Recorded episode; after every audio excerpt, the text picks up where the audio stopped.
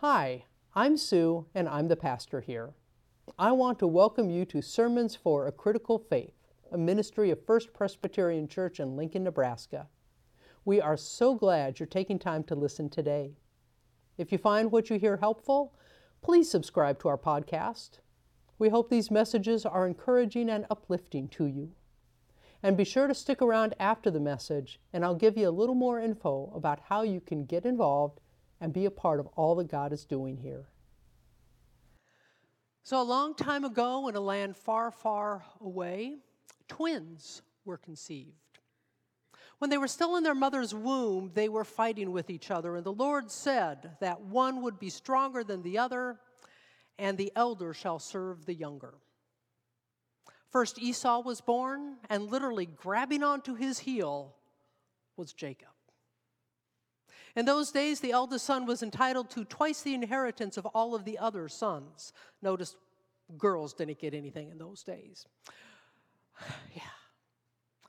One day, Jacob saw an opportunity when Esau was not thinking too clearly to entice him to trade that extra share of his inheritance for a bowl of soup. Then, when their father was dying, Jacob tricked his father into giving him his blessing. May God give you the dew of heaven and the fatness of the earth and plenty of grain and wine. Let people serve you, let nations bow down to you. Be Lord over your brothers, and may your mother's sons bow down to you.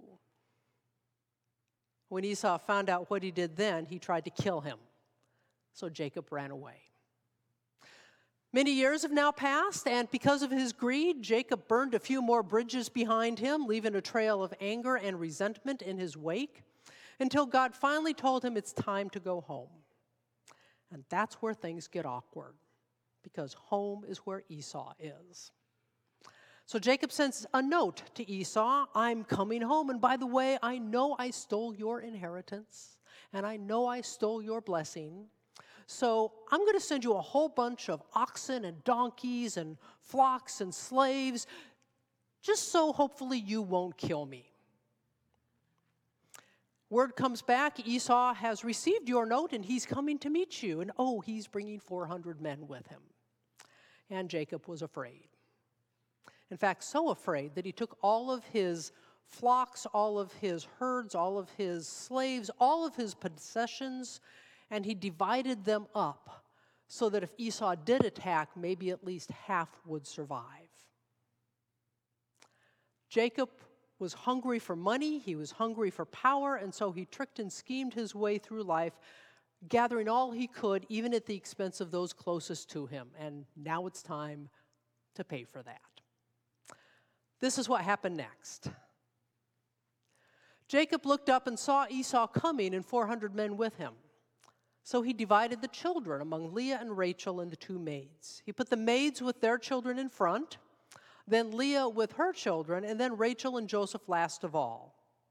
He himself went on ahead of them, bowing himself to the ground seven times until he came near his brother. But Esau ran to meet him and embraced him and fell on his neck and kissed him, and they wept. When Esau looked up and saw the women and children, he said, who are these with you? And Jacob said, The children whom God has graciously given your servant. Then the maids drew near, they and their children, and bowed down. Leah likewise and her children drew near and bowed down. And finally, Joseph and Rachel drew near and they bowed down. Esau said, What do you mean by all this company that I met? And Jacob answered, To find favor with my Lord. But Esau said, I have enough, my brother. Keep what you have for yourself. And Jacob said, No, please, if I find favor with you, then accept my present from my hand. For truly to see your face is like seeing the face of God, since you have received me with such favor. Please accept my gift that is brought to you, because God has dealt graciously with me, and because I have everything I want. So he urged him, and Esau took it. Once again, a word of God that is still speaking. Thanks be to God. So we've been talking these last three weeks about our, our money stories. You know, what are the stories we tell ourselves about money? Where did we learn them, and, what role do those stories play in our lives? Jacob's money story said wealth and power, actually said wealth equaled power and influence. Probably also a sense of self worth. When you think of money and its role in your life, what does it symbolize for you? Safety? Comfort? Achievement? I worked with a family a few years ago. Um, there were three siblings. They were really close. They vacationed together. They, uh, they were best friends. They had holidays together. Their kids were also best friends. But when the last of their parents died, there was an ugliness that came out that surprised everyone. Everyone got a lawyer. The siblings stopped talking to each other. And it became all about who got to control what happened with the inheritance. And it was so out of character for this family, so out of character for anything that I knew about any of those siblings. The only thing I could put it down to was love. The pain of losing that last parent was so great that they took it out on each other by fighting over the inheritance. I think money became the stand in for everything that they had lost and all the loss they were feeling. Unfortunately, that's not an uncommon story. Money often becomes the stand in for other things. It's, it's an easy weapon to use when, you, when you're hurting or when you're feeling small. And I think that's important to remember. Money itself isn't good or bad. The real question is, is what does it symbolize for you? Maybe for some of us, the question is what are you hiding with your money stories? What fear, what loss, what, what pain undergirds them? The challenge is recognizing that and then writing a new story, one that won't come from your fear or your pain, but a story that comes from hope. That's the rewriting process we actually saw with Jacob. He went from scheming to get all he could, no matter at whose expense, to actually seeing wealth as a tool to say, I'm sorry. Before he went to see Esau, he sent a whole bunch of gifts ahead of him to his brother. His hope was to restore his relationship. Now, all the money in the world couldn't change the past. We all know that. But by using his wealth as a peace offering, something that Esau knew was really, really important to Jacob, a new future opened up that would bless them both and those around them. Now, the question might be what caused that shift? Because when God first said, Go home, Jacob was afraid, and rightly so. The last time he saw his brother, he was trying to kill him. But here's the rest of the story. The night before Jacob went to meet Esau, he wrestled with God. This is that famous story of Jacob wrestling with God. The wrestling match ended in a draw, which in itself was kind of interesting, and that's, that's a story for another day. But Jacob left that wrestling match with a limp. It took a toll on him and a new name. The name was Israel the one who strived with God and humans and prevailed. I was thinking about that phrase, wrestling with God, because I think a lot of times when we use that, we're really wrestling with ourselves, with a, a desire or a feeling deep inside us that we're trying to deny, or um, a conflict between we know what is good and our own fears.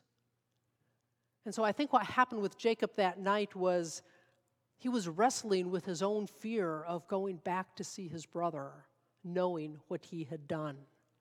And I think he finally realized he owed his brother more than just an apology. I mean, after all, he stole not only from Esau, but from generations who weren't even born yet. This was the inheritance that's passed down from one generation to another. It's where the family wealth comes from. So it was time for Jacob to face his past and make things right as best as he could. And so, what we actually see in this story is Jacob is trying to make reparations. Now, I realize when I pick that word, I'm using a word that, that is politically sensitive today, let us say the least, especially in regard to reparations for Native and African Americans, both of whom were denied, in a sense, their inheritance. And the repercussions have, have um, reverberated through the generations.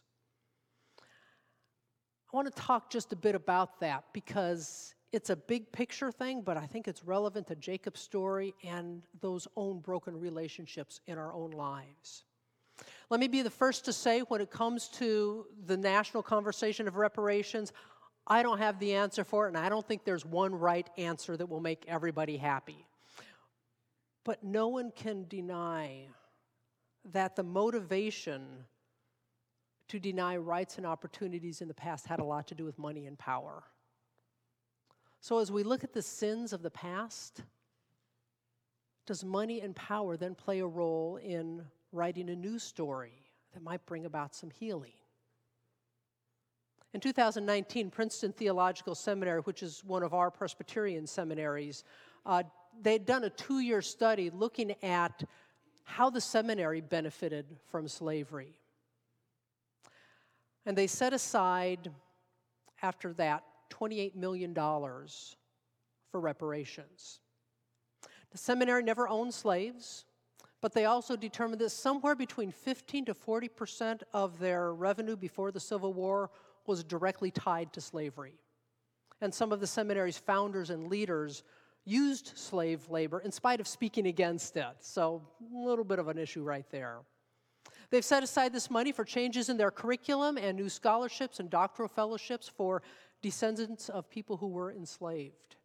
And you know who gets to decide who gets those scholarships? The African American students, staff, and alumni. That's who gets to decide. Needless to say, not everyone was in favor of this action. Some thought it went too far, others not far enough. But at least it was an attempt to write a new story. How do we acknowledge our past sins and use something meaningful in that particular context to bring about some healing and reconciliation. That's what Jacob did. I think he was humbled by his wrestling match with God. So when he finally saw Esau face to face, he told a new story. He used what was so meaningful to him that Jacob knew was meaningful to him and used that to at least open that door to say, Can we write a new story together? And that was powerful.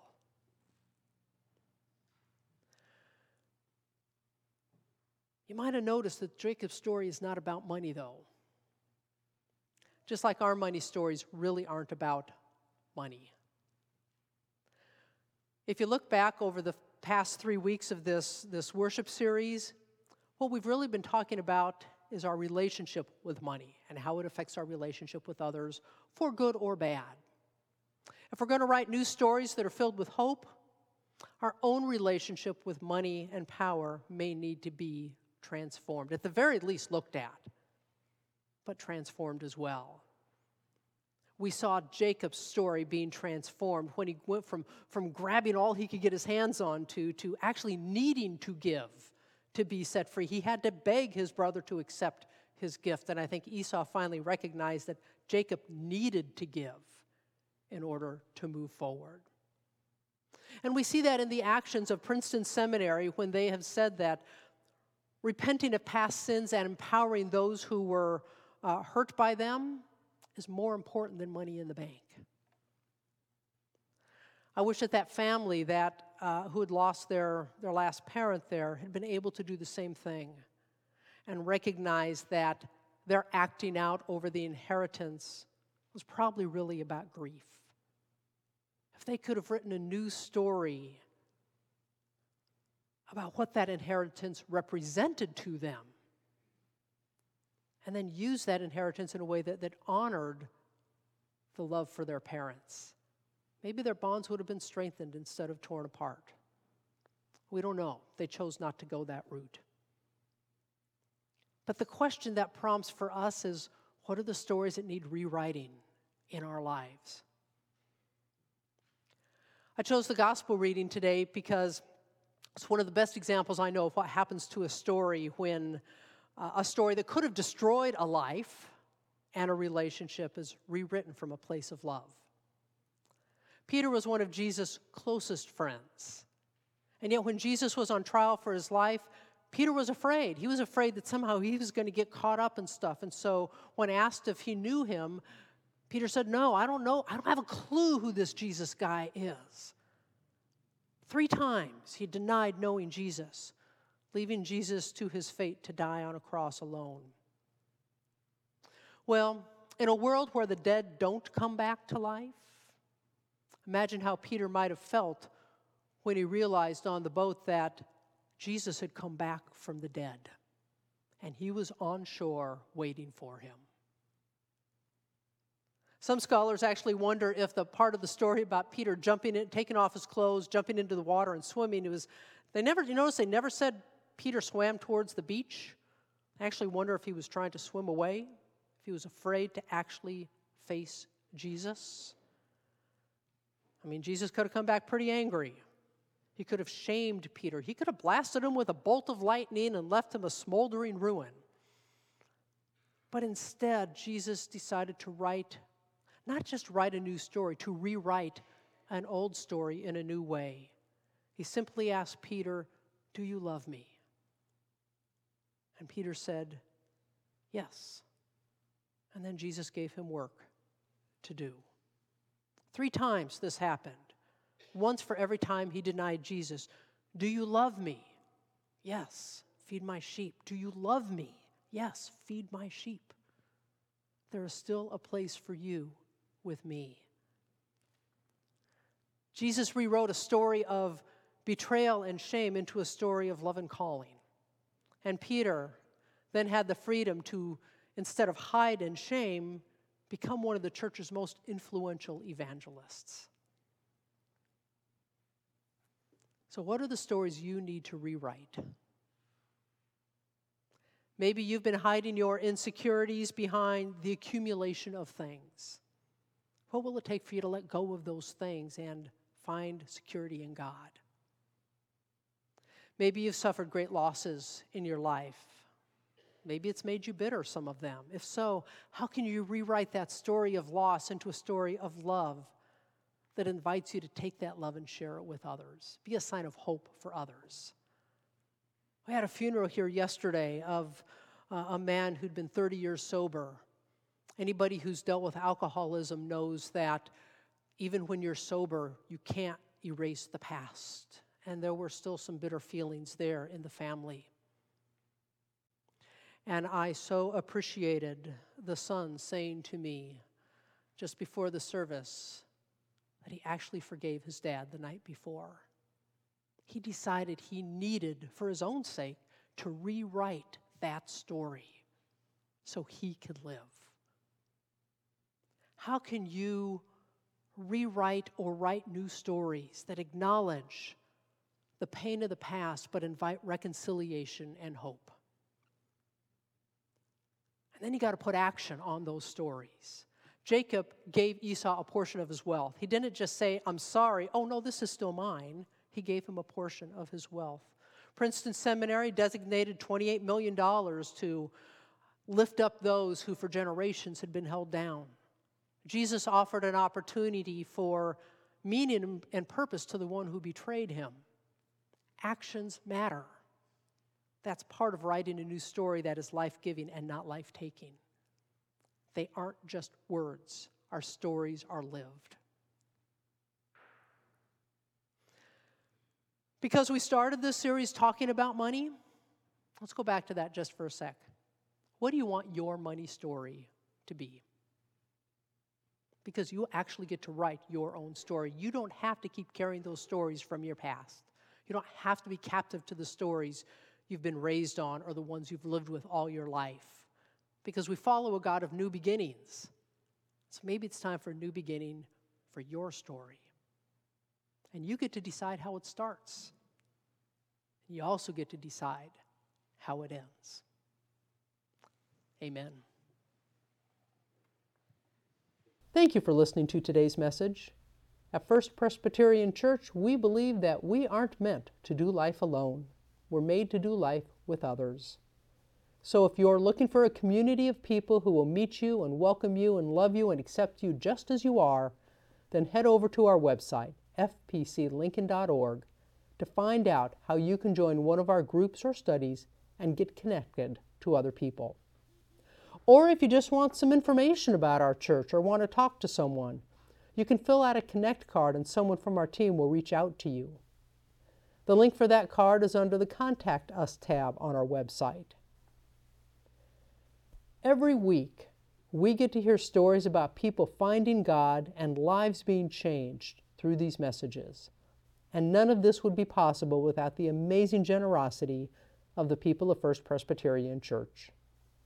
If you'd like to be a part of helping this life changing message continue to go online each week, you can make a donation. Just click the Give tab on our website. And we thank you for your generosity. And thank you for taking time to listen to our podcast. Be sure to check out our other episodes or check out our YouTube channel at FPC Lincoln and check out our other messages to help you on your journey. And don't forget, subscribe to Sermons for a Critical Faith so you can know when we release new episodes. We love you and hope you have a great day.